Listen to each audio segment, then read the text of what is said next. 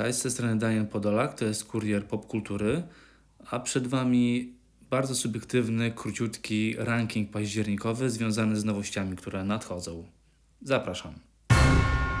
Miejsce pierwsze The Deep House w reżyserii Aleksandra Bustillo, czyli francuskiego reżysera odpowiedzialnego za skrajnie okrutny i szokujący najście e, Letterface'a czy. Mm, z tej okazji tym razem reżyser przyszykował e, nam nieco inny plac grozy.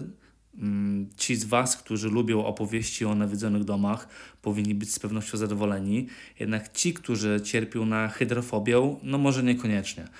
Film The Deep House będzie opowiadał o przerażającym nawiedzonym domu, który spoczywa na samym dnie morza. Fabuła filmu opowiada o parze nurków i dokumentalistów, którzy wyruszają do Francji w celu nakręcenia wyjątkowego materiału dotyczącego tego tajemniczego domu.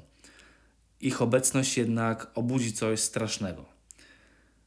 Mm, tyle z opisu. Mm, sam film będzie miał premierę we Francji, miał premierę we Francji 30 czerwca tego roku, jednak w Polsce obejrzymy go dopiero na platformach streamingowych. E, ja osobiście przymierzam się do wykupienia tego tytułu na Apple TV, gdzie będzie miał swoją premierę 29 października. E, warto dodać, że film został wyprodukowany przez studio Blumhouse, należące do Jasona Bluma. E, studio, które zaczynało od produkcji niskobudżetowych filmów grozy o ogromnym dochodzie. Wspomnę tu chociażby serię Paranormal Activity, gdzie pierwsza część kosztowała zaledwie 15 tysięcy dolarów, a zarobiła na całym świecie do tej pory 193 miliony dolarów. Mm, suma niebagatelna.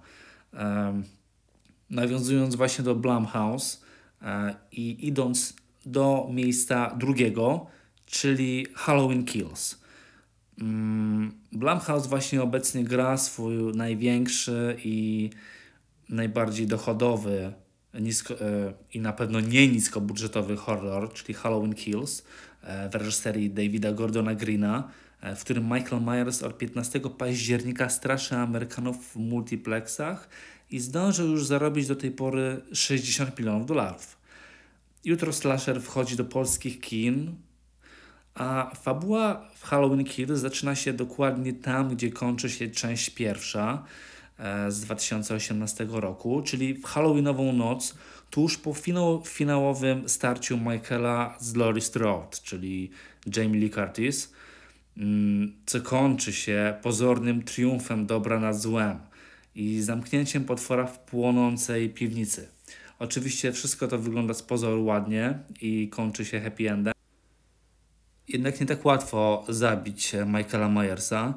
Um, warto dodać, że scenariuszowo E, w Halloween Kills e, tutaj nawiązuje, no, nawiązuje bardzo fajnie i wplata wątki e, z, części, z oryginalnej części Johna Carpentera z 1978.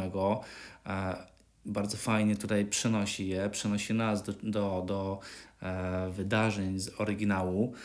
Mm, co jest duży plus za to, duży plus dla Greena.